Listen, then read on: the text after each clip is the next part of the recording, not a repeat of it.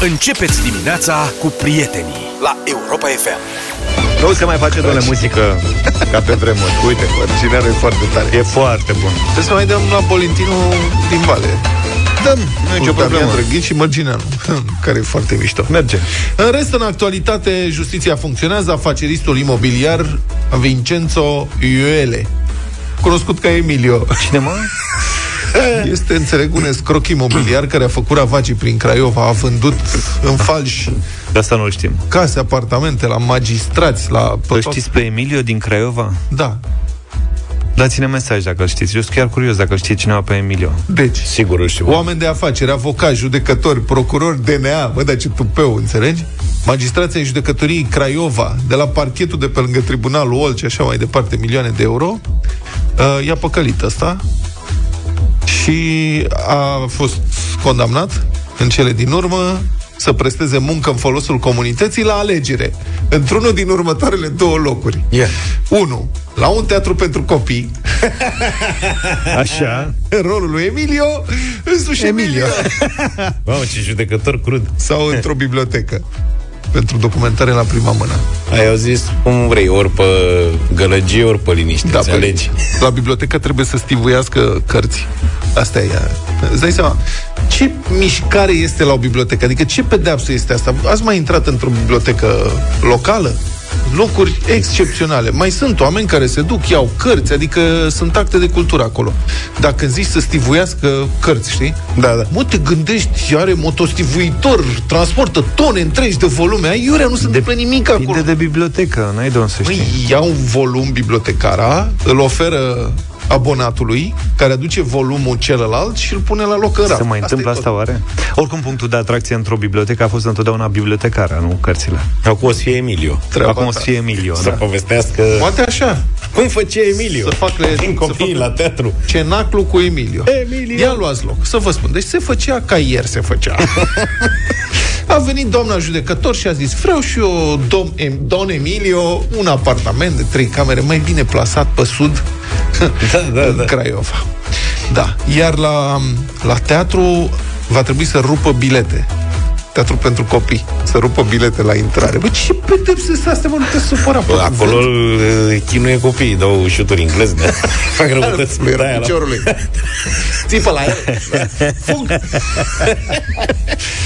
Da, ce să zic, mă, băiatule, asta este, deci...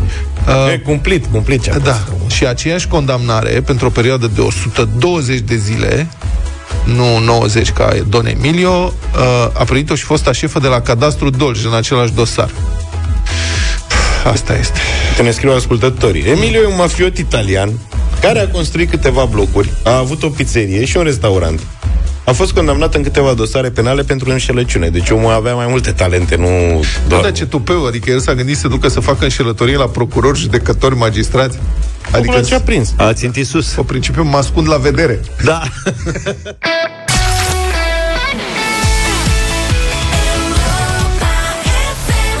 Europa FM, 7 și 31 de minute. Alina Eremia și Mario Fresh au fost cu noi. Apropo de afaceristul Emilio, am cerut uh, mesaje pe WhatsApp. Eu, Toma Necredinciosul, am zis că nu știe nimeni totuși da, pe Emilio. Cine știe până ăsta? Da, uite că Laurențiu, da, nu, faimos. Victor. Victor are o experiență legată de Emilio. Salutare băieți! Băi, Emilio ăsta a mai dat un tun în Craiova acum câțiva ani buni de zile și a făcut o asociație agricolă, a mers pe la oameni pe în sate pe acolo, a luat în arendă tot pământul pe care l-a găsit pe la oameni, Uh, le-a promis oamenilor că le dă 40% din, uh, din recoltă, ceea ce era foarte mult atunci. Oamenii au sărit grămadă să-i dea pământul ăsta în arendă, Ăsta la mișto n-avea niciun utilaj, n-avea nimic. A și-a închiriat un tractor, două, au închiriat niște discuri, niște pluguri, a arat pe acolo pe câmp la mișto, a semănat niște iarbă verde ce-o fi semănat el pe acolo. Și când a ieșit la recoltă, nu s-a făcut nimic, pentru că ăsta nu semănase nimic ce trebuia acolo. Și s-a dus el înainte și a luat sub- subvențiile, a luat o grămadă de bani, Înțeleg. a dispărut cu totul și s-a dus. Și lumea a rămas cu pământul pârloagă. Emilio și-a luat banii și acum aud de el până Craiova. Bravo, Emilio! Deci, teoretic, n-ai ce să-i faci. El a încasat subvențiile pentru că subvențiile se dau pe, pe hectare. Uh-huh, Câte da. hectare ai ca asociație, da? Deci el și-a luat banii. După care și-a făcut treaba, a semănat ceva. Și a, a dat 40% din nimic. Practic n-a trebuit să dea nimic. Băi, este super acoperită, super smart din Da, punctul mă ăsta rog, de nu vedere. cred că e așa, că contractul cred că are niște prevederi, nu merge chiar așa. Păi depinde Dar- ce a prevăzut Emilio, că el s-a dus cu contractul. Da, să gând cine o să mă dea pe mine în judecată, mă, do- mă dau în judecată oamenii ăia săraci. E foarte bun. Care? E Băi, foarte da, bun. Deci, unii da, sunt la făc- ce teatru rupe bilete, că vreau să-l Asta, cunosc. Tibi se teme că acum o să facă bișniță cu biletele de teatru de copii. Uite, vezi? Bă, unii sunt făcuți pentru așa ceva. Da, da, da, așa, și n-au scrupule, adică fac orice. Îți trece prin minte una ca Bă, asta. dar cum să ai curaj? Tu ai fost vreodată să te duci la țară, să vezi oamenii ăia, că sunt și unii, acum ai senzația că sunt bătrâni și așa, dar sunt și cazmaua unii în în cap. forță, adică oamenii ăia au lucrat și au muncit Ăia nu fizic glumesc. toată viața. Dacă îl păcălești, îți exact. dă cu cazmoa în cap, ce dai? Da, bravo, Emilie. Bine, v-ați luat uh, brânză telemea proaspăt acum? Da, Asta mama este mea. nebunia de pe lume și eu de două zile numai asta mănânc brânză telemea proaspătă, combinată cu puțină telemea sărată și cu roșii. Am găsit, iau roșii firar, nimic cât de scumpe, sunt roșii de alea mai mici, aromate așa, și cu ulei de măsline deasupra. Ce? Cum adică Iau combinată și telemea proaspătă cu Telemea proaspătă sărată? și îmi place să combin și iau și niște cașe. Fac trei brânzuri în farfurie. N-am Nu, mă, încercat. N-ai încercat să Nu m-am gândit. Să încerci, dar tu, I-ai dat universul peste cap. tu presupun că acasă mănânci brânza cu roșii asta, mănânci numai cu mâna, nu mănânci altfel. Da. Te așezi la masă și, Și cu mănânci parizer. cu, mănânci cu parizer. Parizerul tot proaspăt de primăvară. Da, da, da. Ah, ok. Dietă mai ții? Da. Da. Asta cu brânza cu roșii, am o feste pentru tine. Dacă mănânci brânză cu roșii, nu mai ții dietă. E praf, Adică? adică ești Fără e mai pâine. Rău. Nu contează pâinea, deci brânza e nasol. Colega noastră, Mihaela Bilic, a desfințat combinația asta. Zice așa... Și eu fi venit. Fii atent, stai puțin să caut unde Dumnezeului a spus-o. Cât cauți tu, îți spun eu că am încercat chestia asta într-un an în numeroasele noastre cure de slăbire, dacă mai țineți minte. Da. Când am plecat în Grecia, am plecat chitit să nu mănânc aproape nimic din bunătățile de acolo Că mănânci numai brânză și roșii. și că Salată. mănânc doar salată grecească. Și te Și am îngreșează. zis și am mâncat a, aproape numai salată grecească și când m-am întors de acolo aveam 4 kg în plus. Nu cred. pentru că brânza aia pe care o pune Fii în atent. salata aia Am găsit. Deci și-a fii făcut ce treabă. spune doamna da. Bili. Și cu fără ocazia pâine, asta v-aș da. invita să ne sunați și să ne spuneți care e mâncarea favorită. În fun- și în funcție de anotimp. Că Acum, primăvara, din punctul meu de vedere, asta e mâncarea favorită și concurează, mai concurează cu ciorba de... Lobodă. Lobodă, da. Da. La asta, care... mer- asta a, a, a, Hai că brânza, zicem imediat. Da, brânza zi. cu roșii merge și vara, chiar dacă nu mai e de asta proaspătă Da, neapărat. sunt roșiile alea adevărate. Sunt roșiile alea foarte bune. Mă, Da. dulce, aoleo, nebunie. Deci fiți atenți și zice Mihaela Bilic. Citez. Problema e că nu pâinea îngrașă, sau nu la fel de tare, precum brânza. Și când spun brânza, mă refer la orice tip de brânzeturi, indiferent de cât sunt de sărate. Ca și telemea proaspătă, telemea veche maturată, mozzarella, cașcavaluri, brânză de borduf sau frământată. Îmi plouă în gură numai că mă gândesc. Deși conține la fel de multe proteine ca peștele sau carnea, în brânzeturi avem de trei ori mai multă grăsime. În plus, o felie de brânză de 100 de grame o mănânci într-o clipă. La carne e mai mult de mestecat. Nu Și ți-a mai spus, mă, că am zice- fost în Grecia și în loc să mă întorc bronzat, m-am întors gras? Da, zice, ap- apropo de gramaj, porția corectă de brânză, spune Mihaela Belic, e de 70 de grame. Adică acele pachete ridicol de mici de la supermarket conțin 3 porții. Da. E, Sau și de cum la să piață. mănânci de trei ori dintr-o bucată de genul ăla? Da, corect. Serios, adică ai desfăcut-o, pa. Eu mă duc la Sibien, 200 de grame e porția mea, numai de brânză proaspătă. 200 de grame de caș și roșii cât încape. Plus uleiul de măsline, care și ăla. Da, și uleiul își face treaba. Mă, știi cum e uleiul ăla cu pâine? Băi, și ții minte că am suferit atunci pentru că îmi plăcea să pun foarte mult ulei în salata Așa. aia și să pâinea aia din Pâine. Grecia e ceva. Da, să că și îmi plăcea să, să bag pâine și da, cu ulei asta, și mă. cu brânci. Da. Și am mâncat fără pâine, adică am făcut și sacrificiul ăsta. Și tot te îngreșat. și tot m-am da. îngreșat. Trebuia să 4 te duci la, kg. să te spitalizezi, că e ceva în neregulă. E, Nu Poate e, dacă de la mănânci- roșiile astea am început să mă frec așa între picioare că merg mai nou. Eu în regimul meu ăsta de tot, mi l-a, tot doamna Bilic, Da. da? Da. Mi-a spus să mănânc așa. Ce, roșii și brânză? Nu, Vezi? în proteină multă. Și fără carbohidrați, fără dulciuri. Știți, regimul Da. meu de mare succes. Da. Și în ăsta pot să mănânc brânză cât vreau și am mâncat foarte multă brânză în perioada asta. Nu e și nu adevărat. telemea. Da ce? Și nu brânză proaspătă. Am Brânză mâncat de burduf ai băgat. Brânză fermentată, ca și cavaluri alea, că era frig. Deci plastic, aia nu e brânză. Cum adică dacă era frig, de ce mănânci brânză fermentată dacă e frig? Nu înțeleg. Că nu e de asta proaspătă. se, dă, se dă cu cașcaval pe piele. Și vine, merge mai bine cașcavalul. Și am Dați-ne- mâncat cașcaval Dar cu care rost e și am mâncarea? slăbit, Da, fără pâine, fără cartofi, fără Da, altă. așa, un fel de mâncare, un fel de mâncare, Luca. Mâncarea ta favorită. Nu, Să zicem... asta e o cruzime. Băi, asta facem. Nu mă. poți. 0372069599. Cum nu poți? Asta le cerem oamenilor. Da, Să dar spună. oamenii sunt oameni normali. Pentru mine e greu să mă pui să aleg un fel. Unu, mă, unu. Gândește-te nu acum, știi cum e, ca la testele alea psihologie. Primul lucru care îți vine în minte acum de mâncat. Noodles. M-a spart. Acum, Uite, dar cineva mi-ai zis spune- Acum. Eu ador shawarma tot anul. Deci nu e Păi, mie nu-mi place vis-a-vis de Eu să știi anotimp. că m-am lăsat de shawarma. Dar nici mie nu-mi place shawarma. Eu nu înțeleg care este chestia cu shawarma. Pe cuvânt. Ultimele două experiențe nu au fost Da. prea bune și mi s-a luat. Telefoane, mesaje 0728 3 de 1 3 de 2 Așteptăm uh, mesajele voastre ce, Care e mâncarea favorită în funcție de anotimp? Acum nu trebuie să le scrieți pe toate Dacă aveți un anotimp și o Nu, mâncare nene. favorită Să ne descrie, să ne plouă în gură. doar cât să ne imaginăm exact să ne plouă în gură Sau mesaj, uh, și mesaje, dar și telefoane 0372069599 Iarna e pomana porcului, clar. N-are rival. Ba da, la mine iarna este sărmăluța abia fiartă, scăzută, lăsată să scadă așa. Aia în foi de, Aia. vi- de bă, varză Nu, în foi, da, în foi de varză. În În ce? foi de varză, care este cu cărniță, cum să spun, plutește în grăsimioară, mă, băiatule. înțelegi? Da, și asta Că pentru muști care- din ea e exact că trebuie de sărată, de acrișoară, de fierbinte și cu mămăligă lângă. Deci pomana... Și nu-i pui și niște slănină de aia tăiată felie Are așa mari Costiță, ba da, costița afumată. Ca aia se moaie cu tot cu șoriciul ăla Aia de toată, Ma, toată savoarea sarmalelor este completată de costița care stă și transpiră încetișor la cuptor până se rumenește toată și lasă grăsimioara și afumătura. Eu de fiecare dată când încălzesc sarmale pun bucățile aia și întotdeauna le pun la cuptor Deasupra, da. deasupra să se rumenească Să aia, se dacă nu, nu mai sunt în, curgă un în pic. apele mele. Da, da, da. Și deci cu pămâna porcului. 0372069599 599. Mâncarea favorită, de ce și cum arată și ce gustare. vă așteptăm Sunteți cruzi, spune cineva Și am mai întâlnit mesajul ăsta Adevărul că ne apucăm și noi să vorbim Despre tot soiul de delicatese de genul ăsta la radio Nu suntem cruzi, suntem masochiști. Pentru Înțelegi? că, știi, Lumea își imaginează că noi suntem mâncați Nu, suntem masochiști Nu. și cu noi Adică vai de capul nostru.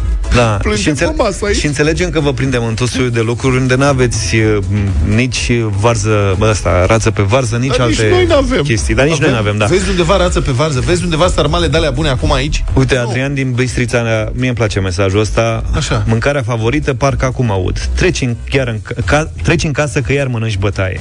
Culmea nu îngreșea deloc, deși mâncam Vrăja. des. Codruța da. zice, frași cu smântână doar vara. Mă, voi ați mâncat vreodată frași cu smântână? Da, da, doar toamna. Mă, știți cum sunt fragii cu smântână? Da. Nu, bă, e greu să găsești fragi. Păi aia e problema. În primul Este rând. super exclusivist. După care, tocăniță de hribi. Uh-huh. Toamnă.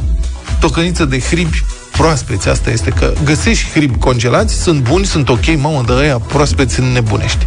Și sarmale la Crăciun, mulțumim, asta cunoaștem. Mie îmi place ce a scris Marian din Iași, care spune că primăvara adoră tocănița de cartofi noi cu mărar și salată da. de varză acră, rețetă de la bunica. Și un pic de usturoi, nu? Cu Iar- smântână. Merge, da. Așa. Iar toamna adoră ciorba de gâscă făcută cu ingrediente de casă și apoi din aceeași gâscă pilaf cu friptură călită în tigaie. Băi, eu Atenție. cred că n-am mâncat ciorbă de gâscă în viața mea, dar aș mânca și E acum. foarte bună. E foarte bună. Da? Da, e tot, e o rarite. Unde găsim noi ciorbă de gâscă? Băieți, mâncarea noastră preferată de primăvară este șoșoca cu multe, multe legume și brânză rasă din belșug peste ouă Este acolo. foarte bună. Fenomenală. Trebuie să încercați și voi. Vă pupăm, Rodica și Ștefi din Târgoviște. Rodica și Ștefi, aveam senzația că sunteți 20 acolo. N-am înțeles, mai scrieți-ne odată ce mâncați și șoș. șuca. Șașuca? Da, Posibil, Posibil, da. de legume și ouă și brânză rasă peste ouă. Deci- Shakshuka, da, este un mic dejun oriental, Da. care are ouă și roșii și legume. Hai să mai vedem. Ia. Bună dimineața, dragilor, Vali din Galați. Uh, pentru mine, vara e anotimpul în care mănânc, uh, hai să spunem, mâncărurile mele preferate.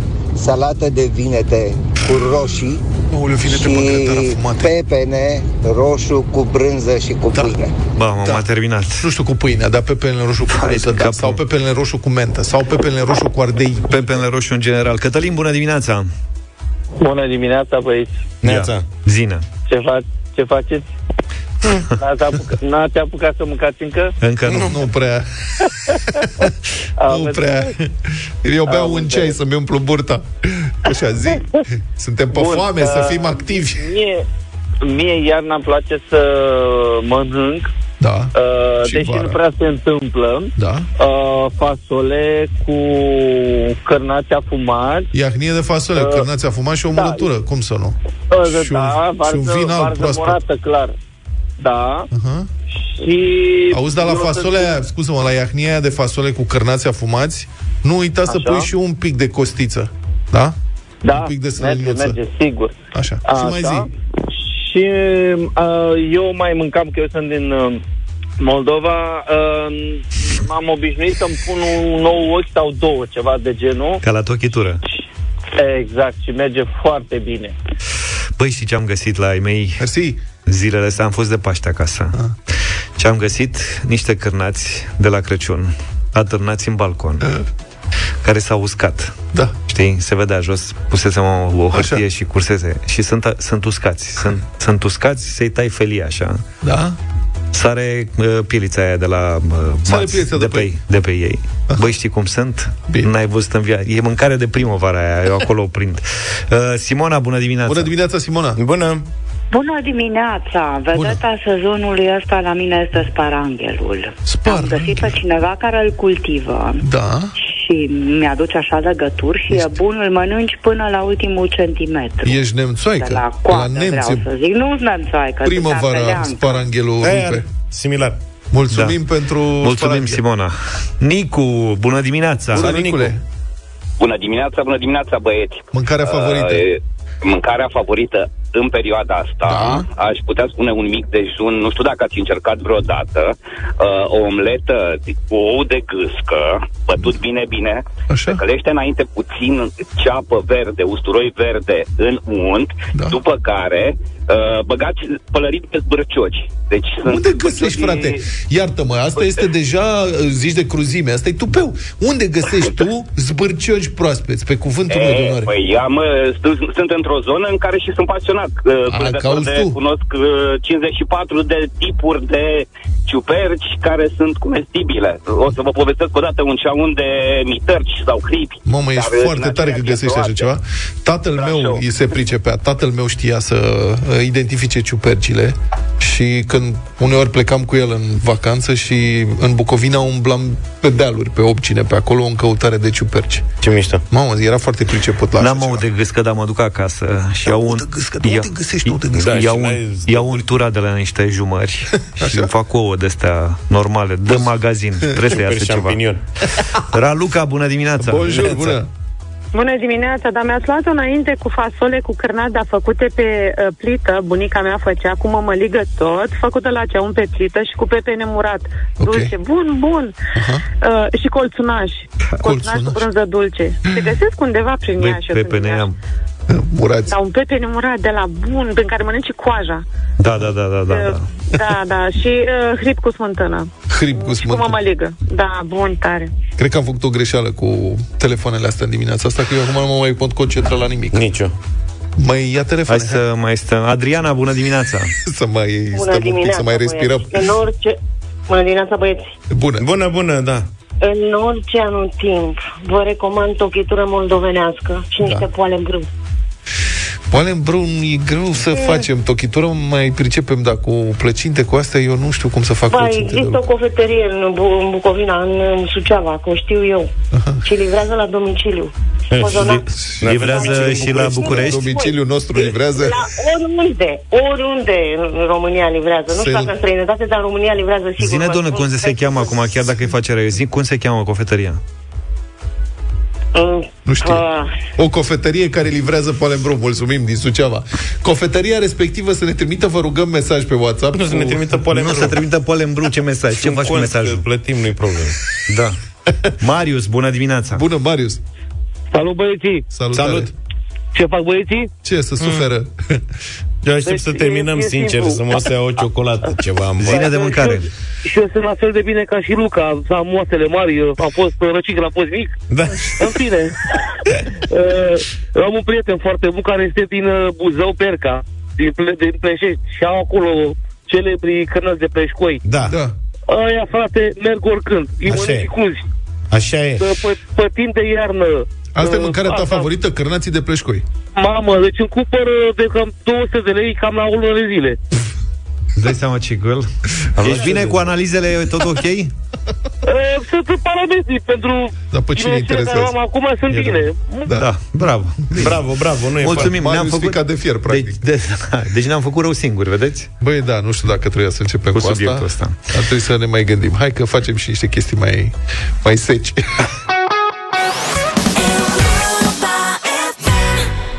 așa, ușor, ușor am ajuns la 8 și 10 minute. În Parlament a intrat un proiect de lege care prevede reorganizarea administrativă a României. Inițiat de un parlamentar USR, Tudor Benga, acest proiect propune comasarea județelor și transformarea lor în 12 regiuni, praguri de 10.000 de locuitori pentru orașe, 5.000 pentru comune și regruparea tuturor instituțiilor publice deconcentrate sub această nouă formă administrativă. Evident, e foarte pe scurt descrierea pe care am făcut-o. La telefon este expertul în politici publice, Sorin Ioniță, de la Expert Forum. Bună dimineața!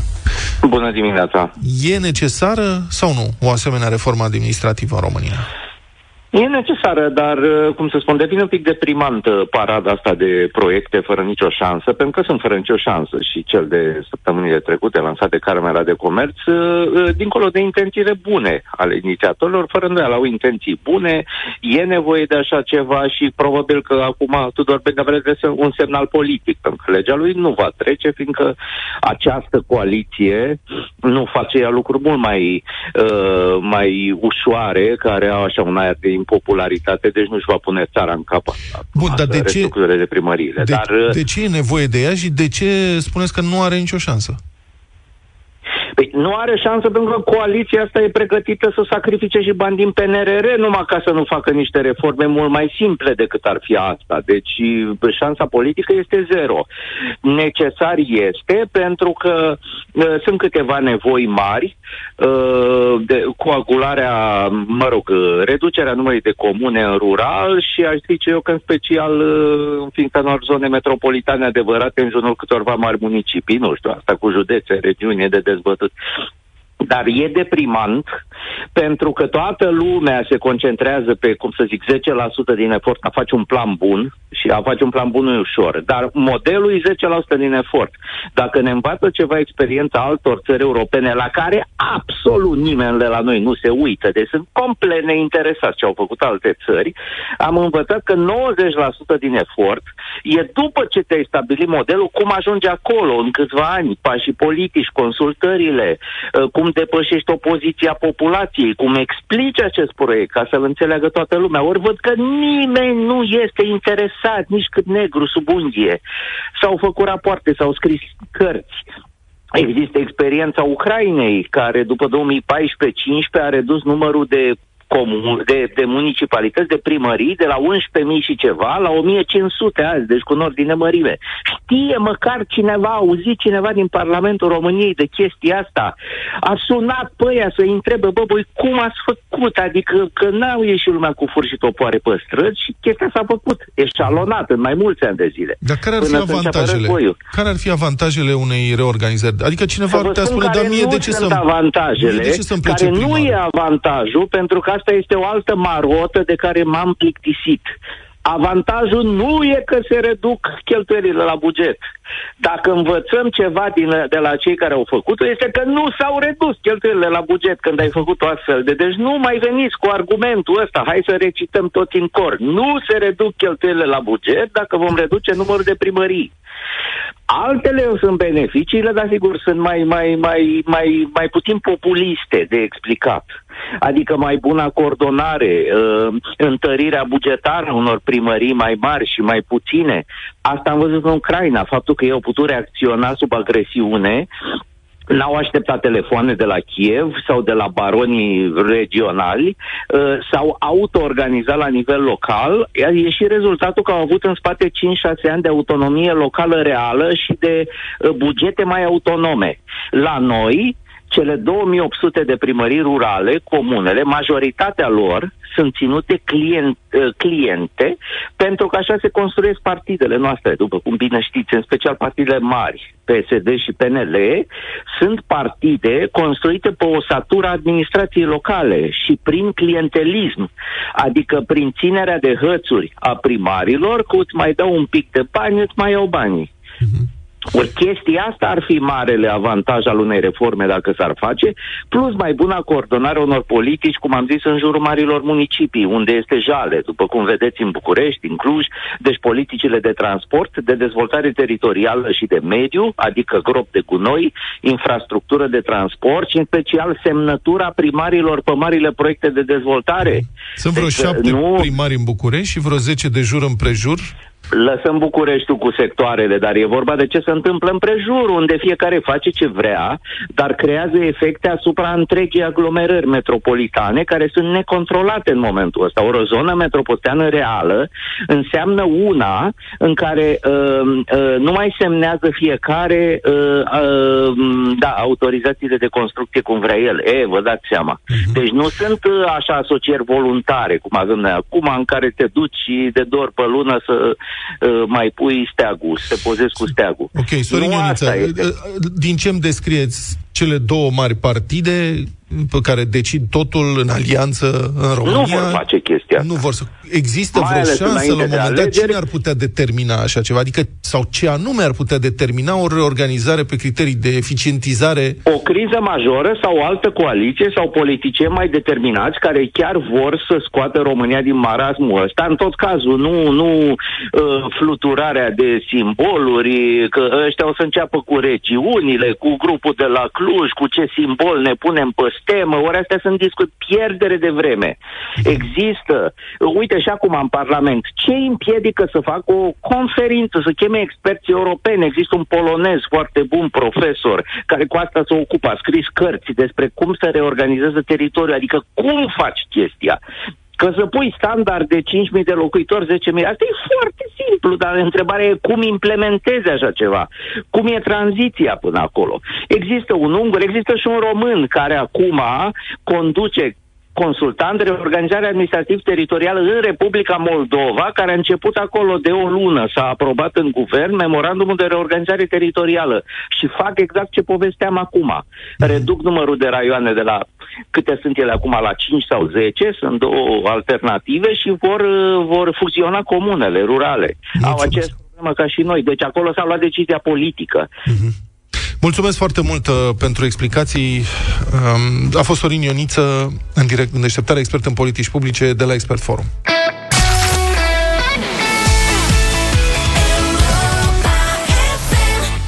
În această dimineață vorbim despre ceva special. Hochland, un brand de brânzeturi iubit de români, împlinește 25 de ani pe piața din România, iar la Europa FM sărbătorim acest moment cu premii pentru tine. De-a lungul anilor, Hochland a fost mereu dedicat calității și pasiunii pentru brânzeturi delicioase, iar acum te provoacă să ne spui ce înseamnă pentru tine o masă bună împreună.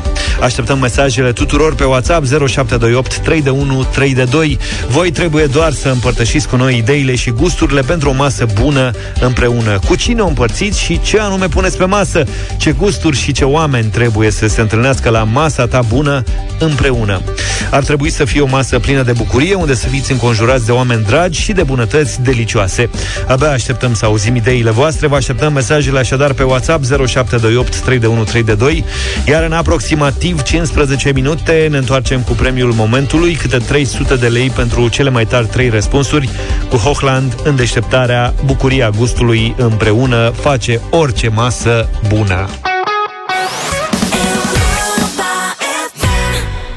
8 și 24 de minute Am revenit pentru bătălia hiturilor Acum două zile am avut anii 90 Ieri da. am avut anii 80, 80. Azi, firesc, anii... anii 70. Extraordinar. Da, domnule, și din anii 70 am ales să dăm așa un niște roculeți. Adică să nu fim foarte agresivi, unii dintre noi. Ai nebunit. Uh, eu o să, difuz, o să încerc să difuzez uh, piesa unei trupe pe care bă, o admir așa de la distanță. Nu sunt uh, fanul ei, n-am fost niciodată, dar asta e piesa mea preferată atunci când vine vorba de Pink Floyd.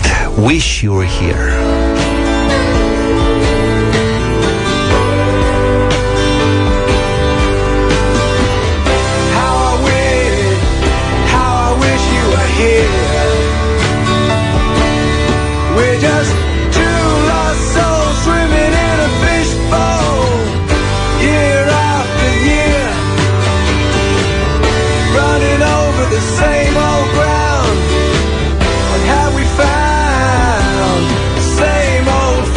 Fear. Mi se pare completă.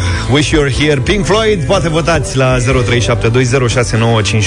Mie când mi-ai zis de roculeț din anii 70, gândul mi-a zburat, nu știu de ce, in, direct la Fleetwood Mac, iar în dimineața asta vă propun Dreams.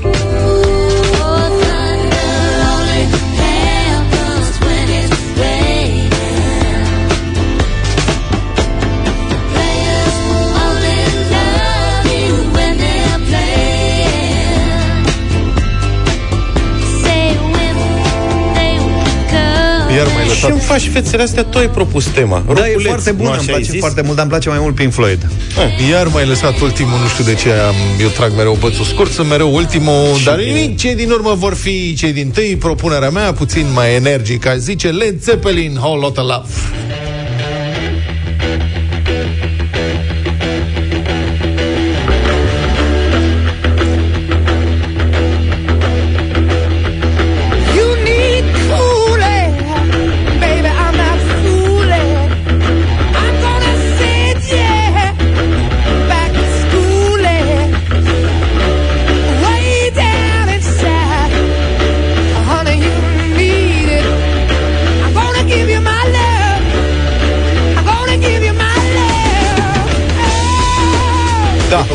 0372069599. e plină centrala. E propunerea ta și n-am vrut să mă bag, dar asta e roculeț, mă. E roculeț, da, este, este, este. Mihaela, bună Ca și cum dimineața! ai chemat la o bătaie Bună cu dimineața! floretă și Vlad a venit cu paloși de două mâini. Bună dimineața, Mihaela! Bună, Mihaela! Dimineața. Era foarte grea alegerea astăzi, Da. dar totuși Pink Floyd. Totuși, Pink Floyd, Vă mulțumim. Mihaela, uh, Alina, bună dimineața! Bună dimineața! Sunt frumoase toate trei, dar Pink Floyd, in memoriam sora mea, era piesa ei preferată. Mulțumesc! Pentru sora ta sper să difuzăm astăzi uh, Pink Floyd. Uh, Nicu, bună dimineața! Bună dimineața! Bună. Vreau fluid roz. Ce vrei? Ce? Fluid roz. Uh, Floyd Floyd. Rose. Asta a zis. Ah, Pink Floyd, Floyd. ok. Floyd Rose. Ah, A zis. Da, Da, da. dacă o să Floyd câștige de Rose. Zeppelin fără drept de apel. Pink Floyd e mare de tot, colegule, mare de tot. Dar piesa Iar vorbește. este Hai, formidabilă. gata, liniște!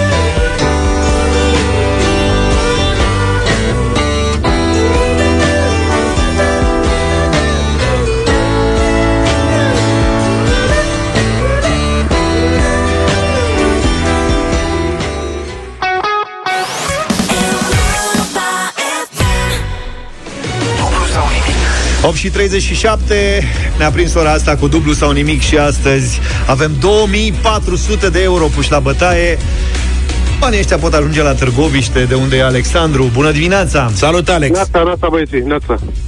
Ce, ce faci, mai Alex? Ești vioi, îmi place. Uite, La serviciu. Cu ce te ocupi? Sunt, uh, lucrez în vânzări. Aha. Și ce vinzi? Sunt pe drum. Ce vinzi? Non-food. Produse chimice de curățenie. Produse chimice de curățenie. Da. Ai și tu un coleg sau umbli Nu am pe nimeni. Ești lupul singuratic. Lupul singuratic. Da, am înțeles. Îmi pare rău ce să zic că n-ai și tu un suflet acolo să te Cine e? susțină Cine e? în Cine e? momentele astea. De acasă te, sus- te ascultă cineva? Uh, nu cred. Da, deci ești singur, Ești singur pe lume. Total. Singur pe Da. lume. Avantajul că nu împarți banii. Da. Oare singur pe lume? Cum? Da. Așa. Bine, mă, Alex, pe atunci ce să zicem? Dacă ești și tras pe dreapta și... Dacă vrei să, uite, fii Pe cu noi, drumuri? poți să intri pe Facebook Singur și pe să, lume. Este să ne vezi povestea să fii cu unui noi. orfan. Micul Remi, Ok. care trăiește în casa unei femei. Tu Da, și îți barbere. ținem, îți ținem de euro pe Facebook. Da, pe Facebook, pe YouTube, pe TikTok, ce ție la îndemână. Bine, păi începem? Luca, Încep. ești gata? Începem dacă e pe drum Alex și na. De la cât plecăm azi? De la 300 de De euro. la 300 de euro plecăm azi? Bine. Hai. 300 de euro. Alex, ne-ai ascultat ieri? Uh, uh, nu. Fii atent ce se Ieri nu. întâmplă. Ieri am avut o întrebare uh, și uite, o să ți-o adresez acum, fii atent, suntem în afara concursului, da? Că facem un Ok. mic joculeț aici. Ieri am avut o întrebare de tradus uh, o vorbă din limba latină și băieții au zis că e grea, nu știu ce, și am pus-o în afara concursului pe la 9 și ceva, la cererea expresă a lui Vlad. Și întrebarea era cum se traduce în română memento mori. Știi? Nu. Nu. Nu vezi sau morți? Vezi sau morți? Nu, memento. Amintește Memento mori. Amintește-ți că vei muri. Erau agendele alea, scria memento pe ele. Și Vlad a zis că să o dăm, că îmi dă el alte întrebări la schimb și acum a, una dintre întrebările pe care le-am primit la schimb de la Vlad, zic eu că cea mai simplă, dar tot uh, traducerea unei expresii din limba latină îți va fi adresată ție pentru 300 de euro. Bun, acum Ok. fii, fii atent. Expresia e puțin mai lungă. Deci dacă începi să o traduci pe alea 6 secunde, e ok. Adică chiar dacă o să treci peste semnalul Da, da, de da, nu final, e o problemă fără să asta. termini. uh, Concentrează-te că nu e greu. Uh, îți- îți și spun ca să te pregătesc că ai văzut filmul Gladiatorul? Uh, da. Bravo, fii atent. Foarte de mult. Acum 10 ani. Nu are nimic. Important e că l-ai văzut. Așadar, începem de la 300 de euro, Alexandru, și întrebarea pentru tine este... Am dat mai de vrum, n-ai fost tu atent. Merge. Merge banda. Așteptam uh, regia. Motor, acțiune. Așa, Alex, fii atent. De la Vlad, da? Cum se traduce în limba română expresia strigată de gladiatori în arenă înaintea luptei? Ave imperator, moriturii te salutant. Trească împăratul, noi muritorii te salutăm.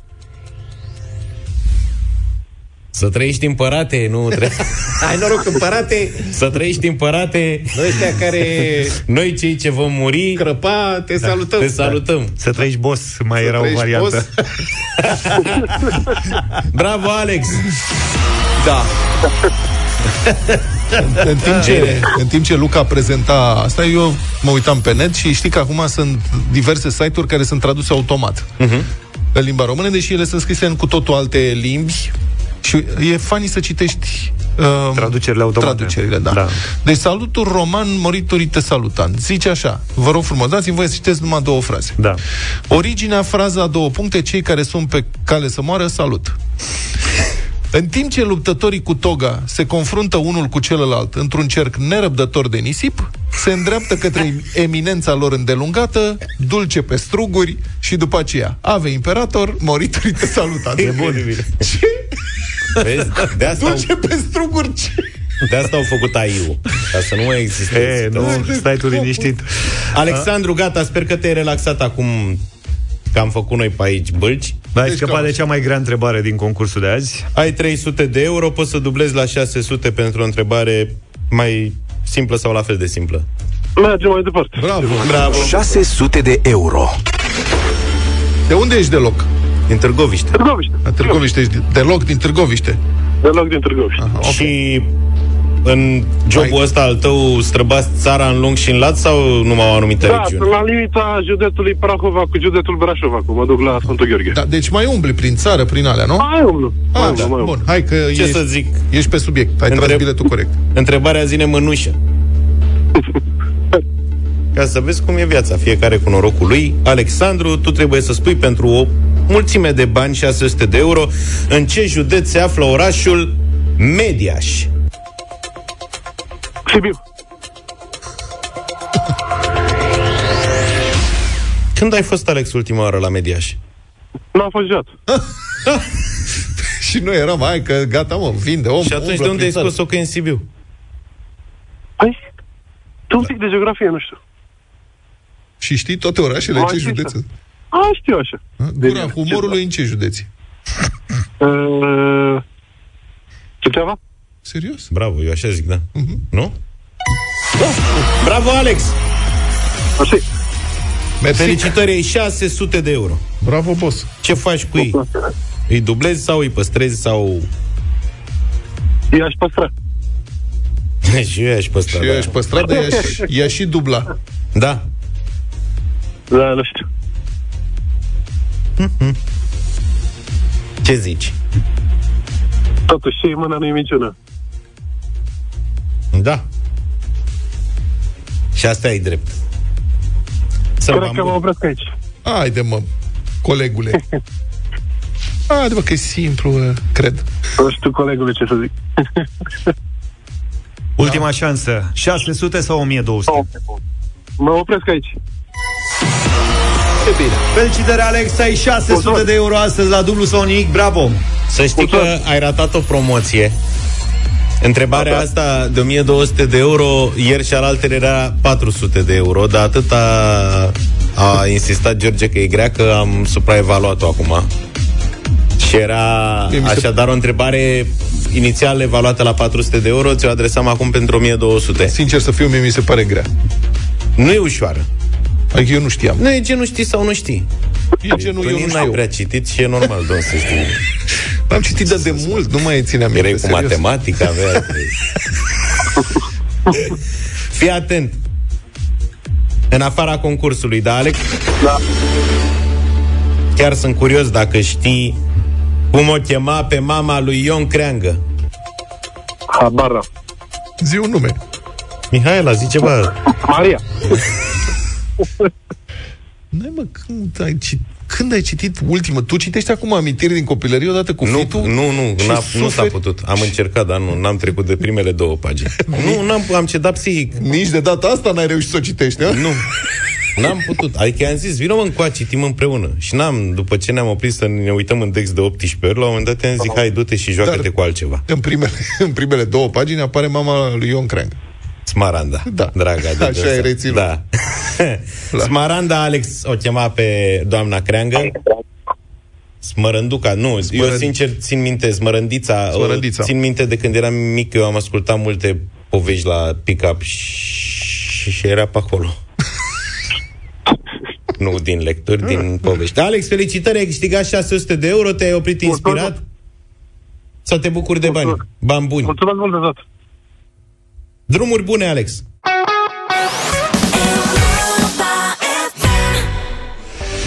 Am uh, vorbit uh, mult despre mâncare și în această dimineață. O vom face în continuare pentru că e parte din uh, ADN-ul nostru. Ce înseamnă pentru tine o masă bună împreună? Era uh, întrebarea lansată mai devreme și promiteam trei premii în valoare de 300 de lei de la Hochland la Europa FM. Împărate, ce avem? Ce răspunsuri avem? Avem o sumedenie de mesaje și în dimineața asta. Am uh, tras la sorți și avem trei câștigători. Ionel este primul. O masă bună începe cu micul dejun cu nepoțica mea de 2 anișori, mâncând felioare de Hochland și zicând, e bună tataie, e bună. Ce, Ce poți să-ți dorești mai mult? Bravo, Corect, Ionele. Așa este. Ai câștigat primul premiu de astăzi. Al doilea merge la Maria, care a scris așa. Zilele în care băiatul, Nora și nepoții plecați în afara țării revin acasă și stăm cu toții la masă, la o vorbă bună, la împărtăși noutăți, amintiri, etc., la savurat bunătăți tradiționale de ale casei, sunt cele mai frumoase pentru mine. Chiar dacă nu-mi permit prea multe atunci, pun pe masă cei mai buni pentru ei. Brânzeturi de la Hochland, telemea și cașcaval, șunculiță țărănească, mușchiuleț de porc, legume, salată, băf, evident, sărmăluțe, cârnăciori la grătar, murături, cozonac cu nucă și rahat și uneori tiramisu. Asta e o masă completă. Da, îmi place tiramisu, e total uh, în afara contextului tradițional de acolo, dar de e uneori uh, nu e permanent făcut de Maria. Iar al treilea mesaj câștigător de astăzi este de la Adina din Craiova. Masa perfectă pentru noi este masa care ne adună pe toți, copii, bunici, prieteni și mâncarea care ne place tuturor. Este bulzul cu brânză, cârnăciori, slăninuță și mămăliguță, pentru care fiecare are sarcina lui. Și plăcerea cea mai mare este că îl facem împreună și îl mâncăm având satisfacția că fiecare a participat cu ceva. Mulțumim pentru mesaje, bucuria gustului împreună face orice masă bună. La Europa FM premiile Hochland continuă să vină și mâine când vă așteptăm în deșteptarea cu noi mesaje pentru noi șanse de câștig și noi momente bune împreună. Până atunci îți urăm să petrești timp cu familia și prietenii, să împărtășești povești și să savurezi mâncare delicioasă. 9 și 9 minute, bună dimineața din nou, ascultați deșteptarea la Europa FM. Scriitorul și gazetarul Cristian Tudor Popescu ne aduce judecata de joi. În vreme ce PSD și PNL se ocărăsc și se tocmesc pentru ministere, dar intonează într-un glas, popește, pe nas. Nu tăiem salariile, nu dăm pe nimeni afară. În România se coace o bombă nucleară cu explozie întârziată. Bomba nu e pentru ca să se poată răspunde cu ea la una aruncată de Putin. Este făcută să distrugă România din temelii. Cine o fabrică? Statul român. Miezul în care deja s-a declanșat reacția în lanț sună așa. Gradul de alfabetizare pentru elevii români cu vârsta între 6 și 14 ani este 42% nefuncționali, 47% minim funcționali și restul de 11% funcționali, potrivit raportului național de literație. Ce înseamnă asta? Nimic altceva decât că majoritatea covârșitoare a oamenilor de mâine ai țării nu sunt în stare să înțeleagă un text, nu pot extrage idei din el, nu pot să-l rezume cu cuvintele lor. Ca să nu mai vorbim despre a compune un text. Adulții care vor rezulta din acești copii nu vor fi neapărat proști. Pot fi șmecheri, vicleni, abili. Gândirea lor va fi însă orientată exclusiv asupra intereselor personale, în primul rând materiale. Nu le va păsa câtuși de puțin de ceilalți, de societate, de valorile conviețuirii umane. Mulți dintre ei vor fi la 18 ani, după generațiile cu cheia de gât, generația cu cheia limuzinei de gât, cadou de majorat de la părinți. Sau o iau pe a lui tata și intră în trafic cu droguri și alcool în cap. Această generație sălbatică nu va fi doar necultivată, ci și rea până la ticăloșie și irresponsabilă. Sunt actuali și viitori fani ai gibonilor Tate, căci neștirea influențează fundamental morala individului. Nu este exclus ca un om cu carte să fie mizerabil moral, dar probabilitatea ca un troglodit să fie un ticălos, o bestie, este uriașă. Dacă subsemnatul aș fi fost limitat în adolescență ca sursă de cunoaștere și formare la cei din anturajul meu, n-aș fi cel care sunt astăzi. Nu știu cum aș fi evoluat fără cărți, fără Caragiale, Eminescu, Arghezi, Maiorescu, fără Borges, Wells, Sabato, Poe, Lem. Cărțile mari sunt alte minți, la care altfel nu ai acces. Mai mult decât a te informa, ele îți plămădesc o concepție despre lume și viață, un cofraj în care toate achizițiile cognitive se vor așeza într-o forma mentis organică. Generația sălbatică crește fără cărți. Ei se educă unii pe alții, pălăvrăgind prin viu grai predecesorul scrisului și cititului în istoria umană sau cetuind pe net. Netoți ar putea fi numiți. Profesorii sunt prime reprezentanțe autorităților pe care netoții, în plină dezvoltare, învață să-i disprețuiască și să-i agreseze. Deocamdată cu mâinile și cuțitul. Nu văd cum generația aceasta ar putea fi creativă. Va fi mai degrabă performantă la a profita, a strica, a șterpeli, a se fofila, a trage în piept.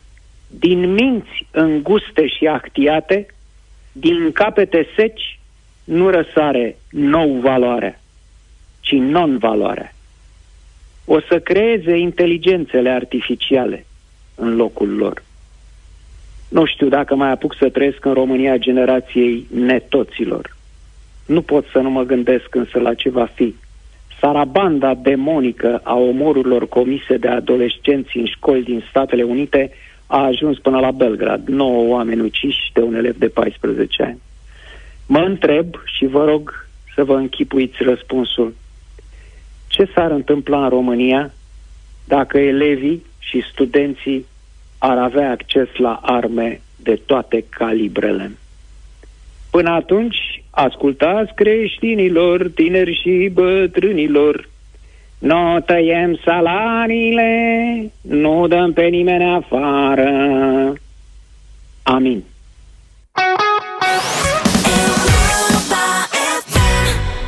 Și am revenit 9 și 19 minute, așa cum vă spuneam și mai devreme, avem invitații în studio și vorbim despre rugby.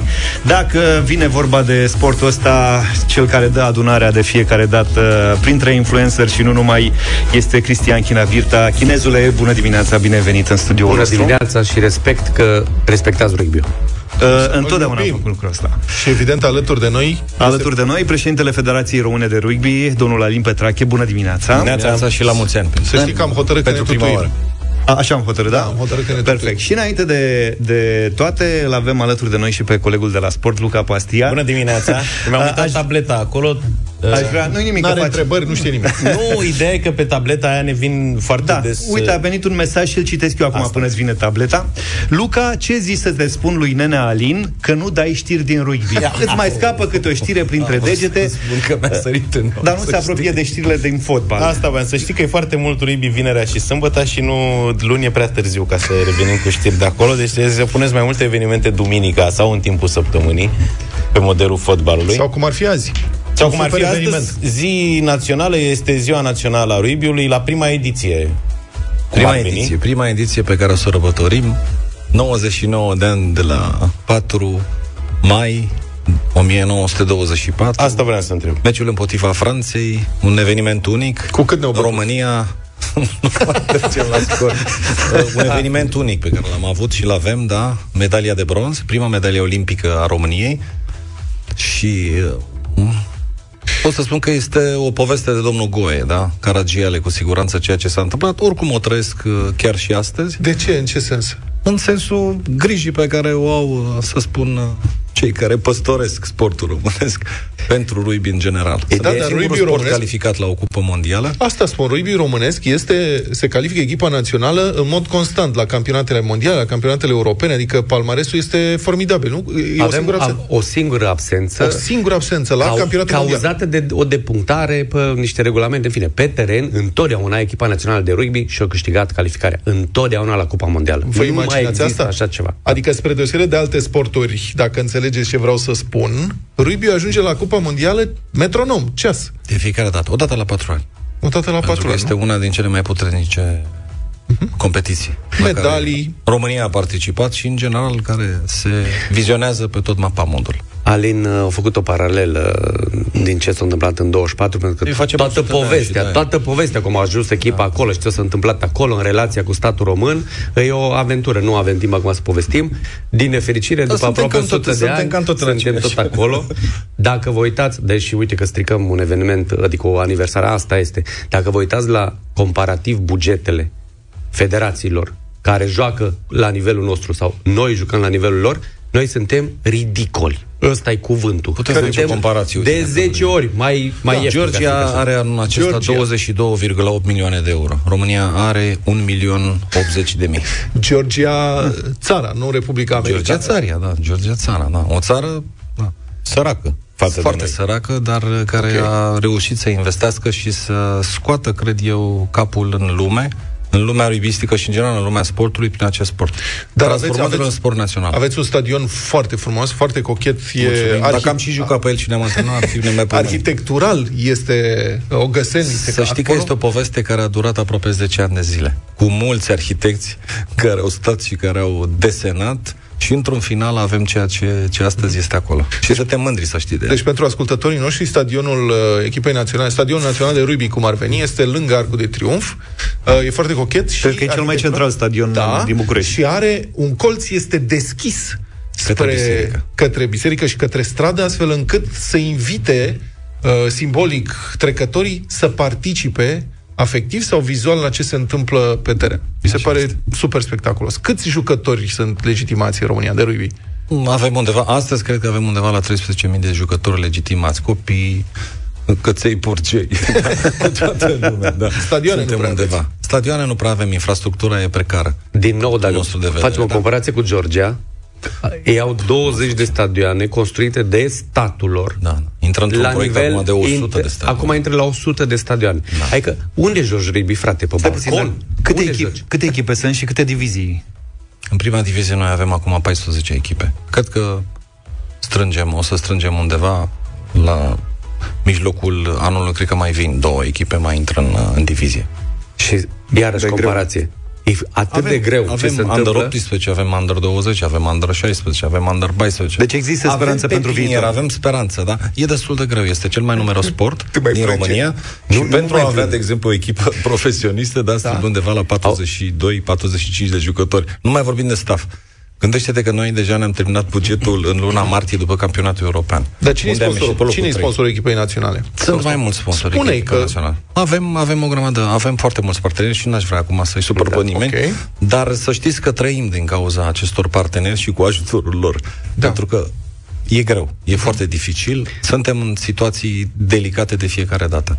Eu, Dar eu, eu, sperăm să, să trecem, pentru că făcând paralela cu ce a spus chinezul, să știi că și în 1924 s-au făcut chete pentru a strânge bani de bilete, pentru a strânge bani de echipament, pentru a strânge bani pentru această deplasare. Și au făcut uh, 5 zile aproape. Da, cred Iar că acolo la- au fost decimați din punctul ăsta de vedere, pentru că să mergi la clasa a treia, da, pe bănci de lemn, după care în Italia au mers doar în picioare, da, într-un tren plin de, de emigranți, și să ajungi în Franța după patru zile jumate e îngrozitor. După aia să joci niște meciuri cu niște echipe puternice. Da, e legenda, adică legenda, întâmplare foarte bună. Acum, eu sunt postura asta de membru fondator al Club 16, Clubul Suporterilor Național de Rugby, care avem niște clinciuri cu federația. Văd diverse. În Ia același timp, eu trebuie să le zic că ce se întâmplă în România în rugby e un semi-miracol, frate. Avem campionatul ăsta cu atâtea echipe. Uitați-vă câte echipe din Six Nations, câte țări din Six Nations au campionate naționale.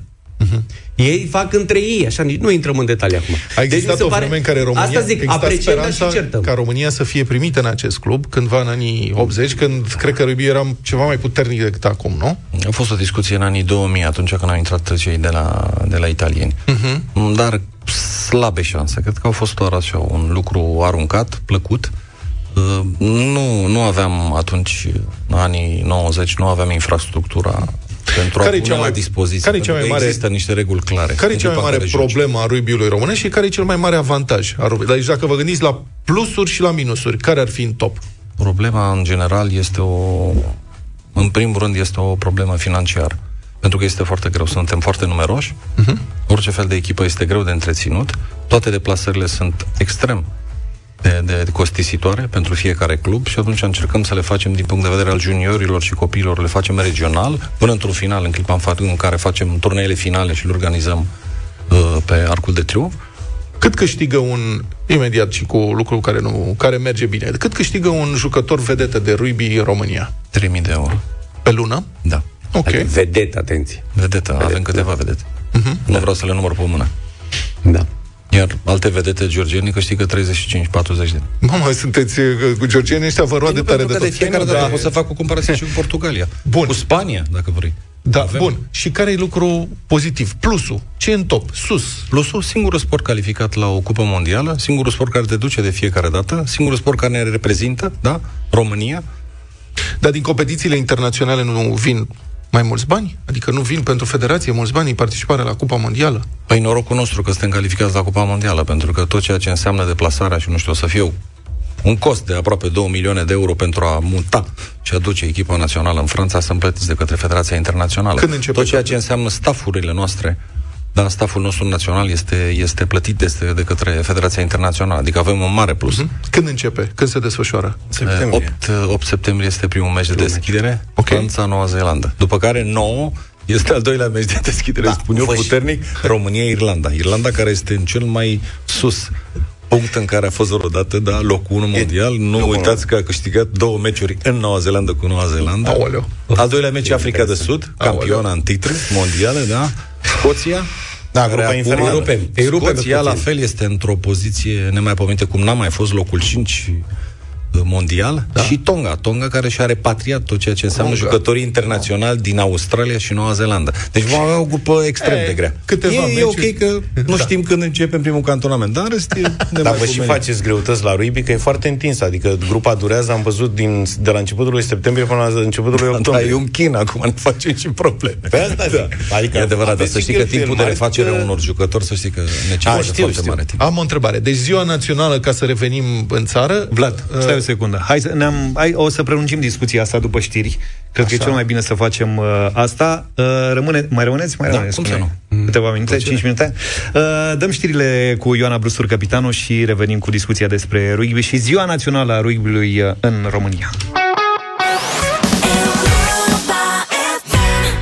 9 și 31 de minute, ne întoarcem în studioul Deșteptarea vorbind despre rugby alături de noi, președintele Federației Români, Române de Rugby, domnul Alin Petrache, Cristian China Birta, chinezul cel mai mare promotor al acestui sport uh, în țara noastră. Șeful fanilor. Șeful fanilor, ca să zic așa.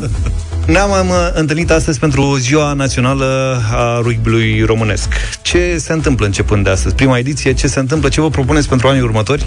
Tot ceea ce înseamnă astăzi pentru suflarea ruibistică și cei care iubesc fanii, da, înseamnă mișcare, înseamnă, înseamnă exact valorile rugby de care discutam. Înseamnă disciplină, înseamnă respect, înseamnă solidaritate, înseamnă multe alte lucruri pe care deja le-am uitat în societatea românească. Și ce fac jucătorii legitimați, mici și mari, astăzi? Jucătorii mici nu participă la școală pentru că ei sunt astăzi pe teren. Deci asta, asta, e- asta e o exersează știre acest în sport. exclusivitate, să Deci zic așa. copiii legitimați la rugby au liber de ziua națională a rugby-ului. E, și ce fac ei? Au venit pe Da. stadion? Merg pe, merg pe stadion și ne bucurăm din punct de vedere sportiv Ce tare. de această zi națională, da? Practicăm jocuri, facem o grămadă de lucruri, dar mai ales în zonele, în zonele principale ale țării, da? Chiar și astăzi vom avea, cred că avem undeva la 32 de echipe care vor participa astăzi pe Stadionul Național de Rugby Arcul de Triunf, da? La o semi uh, Întrecere. E perfectă un semi- vremea un pentru... semi-party, așa. Perfectă vremea pentru rugby, că plouă, o să facă plin de noroi, cum se fac de obicei Nu mai rugbiștii. da, nu, pe vremuri. Dau și Pe părinții vremuri. liberi ca Sta- să vină cu copiii la... Uite, o să încercăm să promovăm și lucrul ăsta din punct de vedere al legii. care- Părinții legitimați la părinții copii, copii. păi Da, aia, stați. părinții legitimați la copilul legitimat la rugby, că facem și funcțiile astea, nu-i problemă. Da, ar fi o Oamenii idee când bună. o să își dea seama de amploarea acestui eveniment, în sensul că e 4 mai și poți să faci o punte cu 1 mai. Eu zic că o să ai da. multe înscrieri la rugby. Bine ales. viitor apropiat. Da, deci numai vești bune. Practic. Eu, pe linie de, de Club 16, îi rog pe toți cei care nu au fost niciodată la rugby să vină să vadă un meci de rugby. Prefer, de preferat echipa națională. Uh-huh. Pentru că se întâmplă asta, colegul nostru, Adi Hădean, a fost uh, ultima dată la meci și a avut o surpriză mare că cumva i-a plăcut. Știi? Adică, Da, a venit cu puștiu, a venit cu Vladimir. Exact. Avea, da. Cu, cu copilul. Cu copilul. Primul, primul șoc pe care îl are foarte multă lume, îi vede că ditai buhai da. mari, care pot dărma un stadion, nu comentează nimic. Da, domnule. La Băi, rugby asta este- nu se E comentează la fantastic, arbitru. e disciplină Da. ce spune Exact. arbitru aia e și am văzut că... E lege, nu disciplină. Da, da, adică nu că n-apucă să ducă mâna la buzunar să scoată vreun cartonaș sau Singurul, ceva. singurul, singura persoană din teren care are voie să discute cu arbitru este capitanul de Exact, am văzut și asta, Și da. atunci când îi se permite. Deci el întreabă, pot să... Deci vă, cum e? E un sport pot să vă de- întreb ceva? Pot să vă spun Cum se anumite spune lucruri? despre Da, rugby? da. Că e un sport de golan jucat de gentleman. De gentleman. Și într-adevăr, deci asta este o surpriză că Pierde mergi pe cuverta în stadion. părintele da. olimpismului modern. Și sunt și foarte fair Fost play. rugbyist și arbitru de rugby. Da. Dar sunt foarte fair play jucătorii, adică n-am văzut la toate meciurile la care am participat accidentări sau lucruri de genul ăsta. Sau să se Intenționate. ca- Se mai intenționate, da. accidentează. Se întâmplă. Dar, nu n-am și văzut tu- nimic intenționat. N-am văzut simulări, nu există simulări. Da, adică Vai, aia e cea mai mare rușine în rugby. Cred Dacă că ai este văzut o sportul simulare de datorită aia, căreia ești avem terminat. uh, fair play. râd de tine toți colegii, a? Da, deci ai De făcut repriza a fair- treia a fost inventată de rugby. în, în rugby Neymar nu poate exista. da, da, să da. lămurim clar. Adică de alea, oh, ce tare mă loviși, ce rău mă doare, vai, salvarea nu există. Echipa, echipa contează întotdeauna. Și când rugbistul Publicul este- cade și Da. pe teren, atunci toți înlemnim pentru că e ceva problemă. Și e foarte interesant că cumva fair play-ul acesta din teren, faptul că jucătorii sunt mereu corecți, că nu comentează, că nu simulează, că joacă bărbătește, că nu se feresc de contact, dar nu se vânează să se accidenteze reciproc, uh, tot spiritul ăsta de corectitudine se transferă cumva și către public. Publicul pe stadionele de rugby, pe stadionele de rugby sau la meciurile de rugby se poate veni cu familia. Eu când am fost de fiecare dată am văzut familii venite cu copii uh, pentru un eveniment, au ieșit în aer liber să vadă un meci frumos Peste și nu sunt jumătate din înjurături, stadion nu sunt, sunt, sunt femei și, și copii. Da. Iar asta este un lucru foarte bun. Și să știi că s-a transformat foarte tare sportul ăsta și într-un sport al femeilor. Pentru că e bine să avem partea lor, da? Partea mamelor, partea surorilor, partea mătușilor Da, da, da. și tuturor celor din uh, partea feminină. Uh, E un sport care prinde foarte mult și la femei, e un Mhm. trend foarte, foarte ascendent acum în Federația Internațională. Bun, Sperăm pentru și părinții care vor să-și înscrie copiii la rugby, Bravo, asta mai avem voiam timp. să- Da. asta voiam să Întrebarea e, sigur, părinții care nu sunt neapărat fan rugby, dar știu că este un sport cu, uh, curat, foarte corect, multe site-uri, dar sunt foarte dur. multe cluburi în, Întrebarea în București este, și peste tot în țară. Vine un părinte și spune, dar de unde știu că nu o să vină copilul acasă cu piciorul rupt, cu capul spart? Că aș vrea să-l protejeze, că mai bine îl dau la tenis. Nu, nu, cu siguranță nu se întâmplă lucrurile astea. Până la 18 ani deja noi dezvoltăm altfel de lucruri decât le dezvoltă sportul. Dezvoltăm prietenia, dezvoltăm bucuria de a veni și de a face sport. Nu neapărat de a face competiție și de a ieși câștigător să luăm acea medalie. Abia după 18 ani începem și transpunem lucrurile astea în medalii, cupe și alte lucruri. Și până atunci e doar plăcerea de a veni la joc, de a, de a fi cu prietenii, de a fi cu echipa, de a participa la... este adevărat, important, stai, mai am o da, întrebare. lucrul Este adevărat că echipele, uh, adversarii, după meci, adesea se duc și beau o Nu bere? adesea, de fiecare De dată. fiecare o- dată. E o obligativitate a sportului nostru, o cutumă. De fiecare dată, da, adversarii, așa cum spui, da, da, cum combatanții după sunt cei mai buni prieteni. Se duc la o... Împreună cu familiile, La un împreună ceai, că cu- sportiv. Da. Ceai se bea. Uh, apropo de copiii Copii la și rugby, juniori. foarte important, până la o anumită vârstă și până la un anumit nivel, nu se face rugby de contact. Adică placajele alea de care speriați părinții pe bună dreptate, nu se întâmplă. Se joacă rugby tag, doar să trag niște de alea, să dau pase, să așa, ușurel. După aia, când se trece într-o etapă superioară, încep să se uh, învețe tot felul de Din punct de proceduri vedere al unor tehnice. cercetări științifice medicale, să știi că, având în vedere tot ceea ce înseamnă noua parte de arbitraj și ceea ce facem să ferim, tot ceea ce înseamnă contuziile care le vedeam uh-huh. acum 30-40 de ani, s-a schimbat foarte mult și atunci placajele nu se dau decât de la sâni în jos, uh-huh. da? Nu mai sunt contacte extrem de, extrem de, de grele și de agresive. Uh, Tot ceea ce înseamnă partea de video, da, la noi există de peste 15 ani, nu mai poți să faci nimic să superi un, un arbitru sau să superi, pentru că meciurile, ele sunt vizualizate și în clipa în care se termină de când niște oameni specializați care cheamă la comisie de fiecare dată oamenii care au făcut lucruri Există neadecvate. eliminări de pe teren? Cum să nu? Mai Pentru ce infracțiuni? Sportive, la asta mă refer. În, în primul rând pentru contacte foarte, foarte dure și Chiar care dacă nu sunt, neintenționate. care nu sunt permise. Chiar adevărat, neintenționate. Chiar neinten- neintenționate. Chiar neintenționate și atunci de asta spun. Și există, există cartonaș galben pentru 10 minute și cartonașul roșu uh, care este Adică eliminare 10 minute. Elimina, nu, cel roșu e de tot. Mă referam la 10 minute. Eliminare 10 minute. Eliminare 10 minute, cartonașul galben. Mhm. Bun. Mulțumim pentru că ați venit cu noi în dimineața Alin asta și ne-ați Petrache, spus lucruri la mulți ani, încă o dată. despre care Mulțumim. nu știam vis-a-vis de rugby. rugby. Alin Petrache, președintele Federației Române de Rugby, Cristian China, Birta.ro, alias Chinezu, mulțumim, vă mai așteptăm. Și repede a trecut Mulțumim și timpul. 9 și 47 de minute. Colegi, știți uh, piesa nouă de la Smiley, a lui Smiley? Ia, ce o știți? Smiley? Nu. Aia Da. e. O știți? Aia, aia e? Da. O, Aia o e, știți? așa îi Am zice. da, Auzit-o, aia e da. și îi spune. Eu n-am auzit-o, nu știu. Da? Hai să o ascultăm și Ia. să votăm pe ea. 0372 069599. Aia e, aia e, aia e, aia e Ce-am pierdut e pierdut, că se Aia e, aia e, oricum nu regret nimic Din ce-a fost și nu mai e Milioane de prieteni care nu prea mă cunosc Ei știu cât de bine merge, nu știu cât de greu mi-a fost Dar a fost frumos Destinație fără drum nici n-are rost Și-am avut prieteni buni N-am avut și niște frați Ne-am ajutat când eram neajutorați Și n-am uitat de necaz și probleme Ca să ajungi la bine trebuie să treci prin ele Aia e, aia e, aia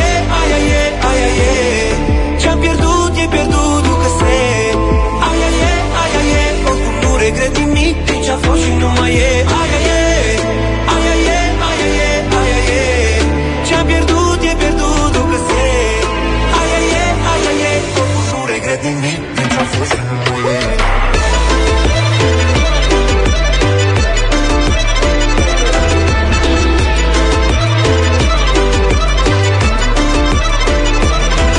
Am iubit o fată, două, trei Dar nici n-are rost să număr mai frumos la anii mei Și-am greșit odată, poate de mai multe ori. Dar acum am și răspunsuri, atunci nu mai întreb De câte ori ai spus că ea e, că ea e? Fata care îmi tulbură visele, e, e. De atâtea ori s-a stricat visul Ea nu îmi era promisă și eu stau prost cu promisul. Aia e, aia e, aia e, aia e. Ce-am pierdut e pierdut, ducă se. Aia e, aia e, oricum nu regret nimic Din ce-a fost și nu mai e. Aia e, aia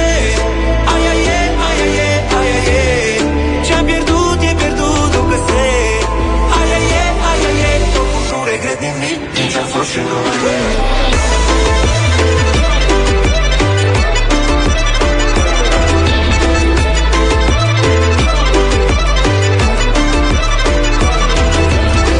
Cele rele, să se spele, să spele Cele bune, cele bune să se adune.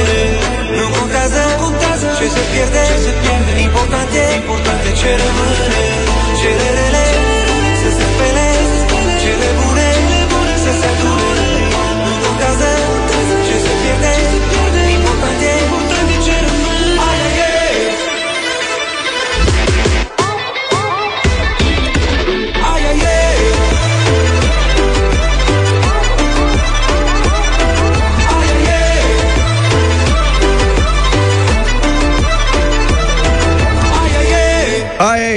ce să faci? Aia e, 0372069599. Așteptăm uh, telefoanele voastre ca să vedem dacă v-a plăcut sau nu v-a plăcut piesa nouă de la Smiley. Smiley. Da, Smiley, cum ar zice prietenul măzlinelor din toată lumea. Nicu, bună dimineața! Salut, Nicule! Bună dimineața, bună dimineața, dragilor! Uh, cu tot respectul pentru Smiley, pe care îl consider un uh, cântăresc deosebit, dar uh, melodia asta mi se pare o manea un pic stilizată, care nu are ce căuta la Europa FM. Pare rău că încep cu un nu, dar categoric. Nu. Am înțeles, gata, i-am dat un nu. Ce-am pierdut e pierdut că se Ai, ai, ai, ai, ai, ai. Ștefan, bună dimineața! Neața, dragilor! Salut! Îmi place melodia, dar pentru efortul lui uh, de la Galați dau un da, că mi-mi place Smiley. A greșit și el.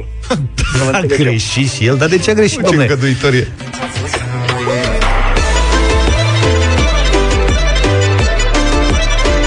Adrian, bună dimineața! Bună dimineața, bună dimineața! Alo? Da, da, da, ești în direct și te ascultăm, să știi. Acum, vă aud, vă aud. Da, aia e, mie îmi place maxim. Bravo, bun. Dă-i unul. Și-am greșit odată, poate de mai multe ori Dar acum am și răspunsuri, atunci nu mai întrebă De câte ori ai spus că ea e, că ea e Fata care în tulbură visele e, e De atâtea ori s-a stricat visul, ea nu îmi era promisă Și eu stau prost cu premisa Liviu, bună dimineața! Aia e. Nu pot să dau decât un da din toată inima. Eu uzi, domne. 3-1.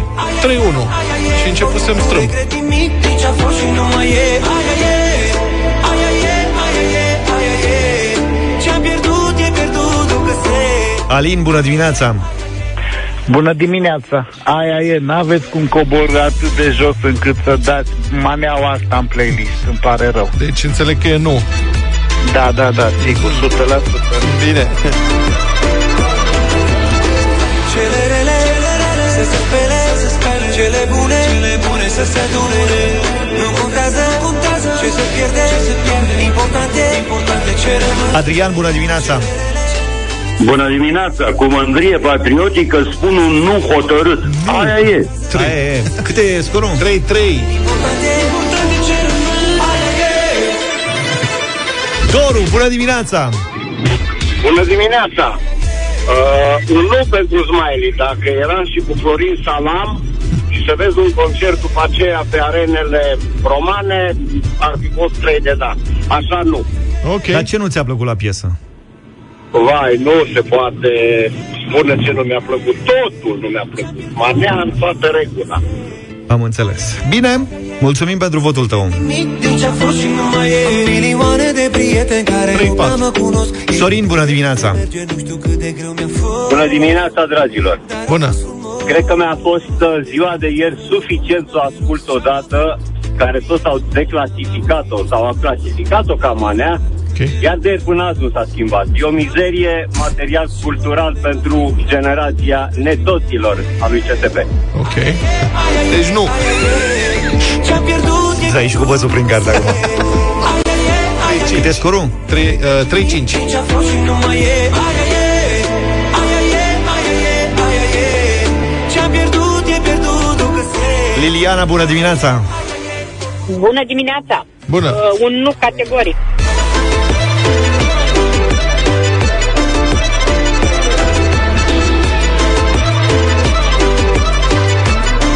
Daniela, bună dimineața! Bună, Bună, bună. dimineața!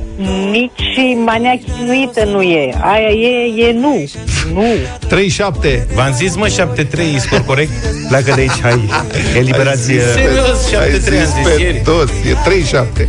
E 3-7, nu 7-3. Dar n-am zis pentru ce. Hai de Eu am văzut, 7-3. Dacia. Ești, rămâi specialistul nostru. Mi era promisa și eu stau prost Mulțumim pentru voturi, știți cum e, gusturile nu se discută, ce ne place nouă, nu, ce îmi place mie nu-i place lui Vlad și așa mai departe, nu continuă exi- exemplul Adică eu ăsta. ce? Uh, pe, tu ești un, o excepție. Așa te vreau. Da. Ne auzim mâine dimineață cu cea mai populară emisiune radio de la ora asta, Deșteptarea. V-am pupat, numai bine! Toate bune. Pa, pa! Deșteptarea cu Vlad, George și Luca. De luni până vineri, de la 7 dimineața, la Europa FM.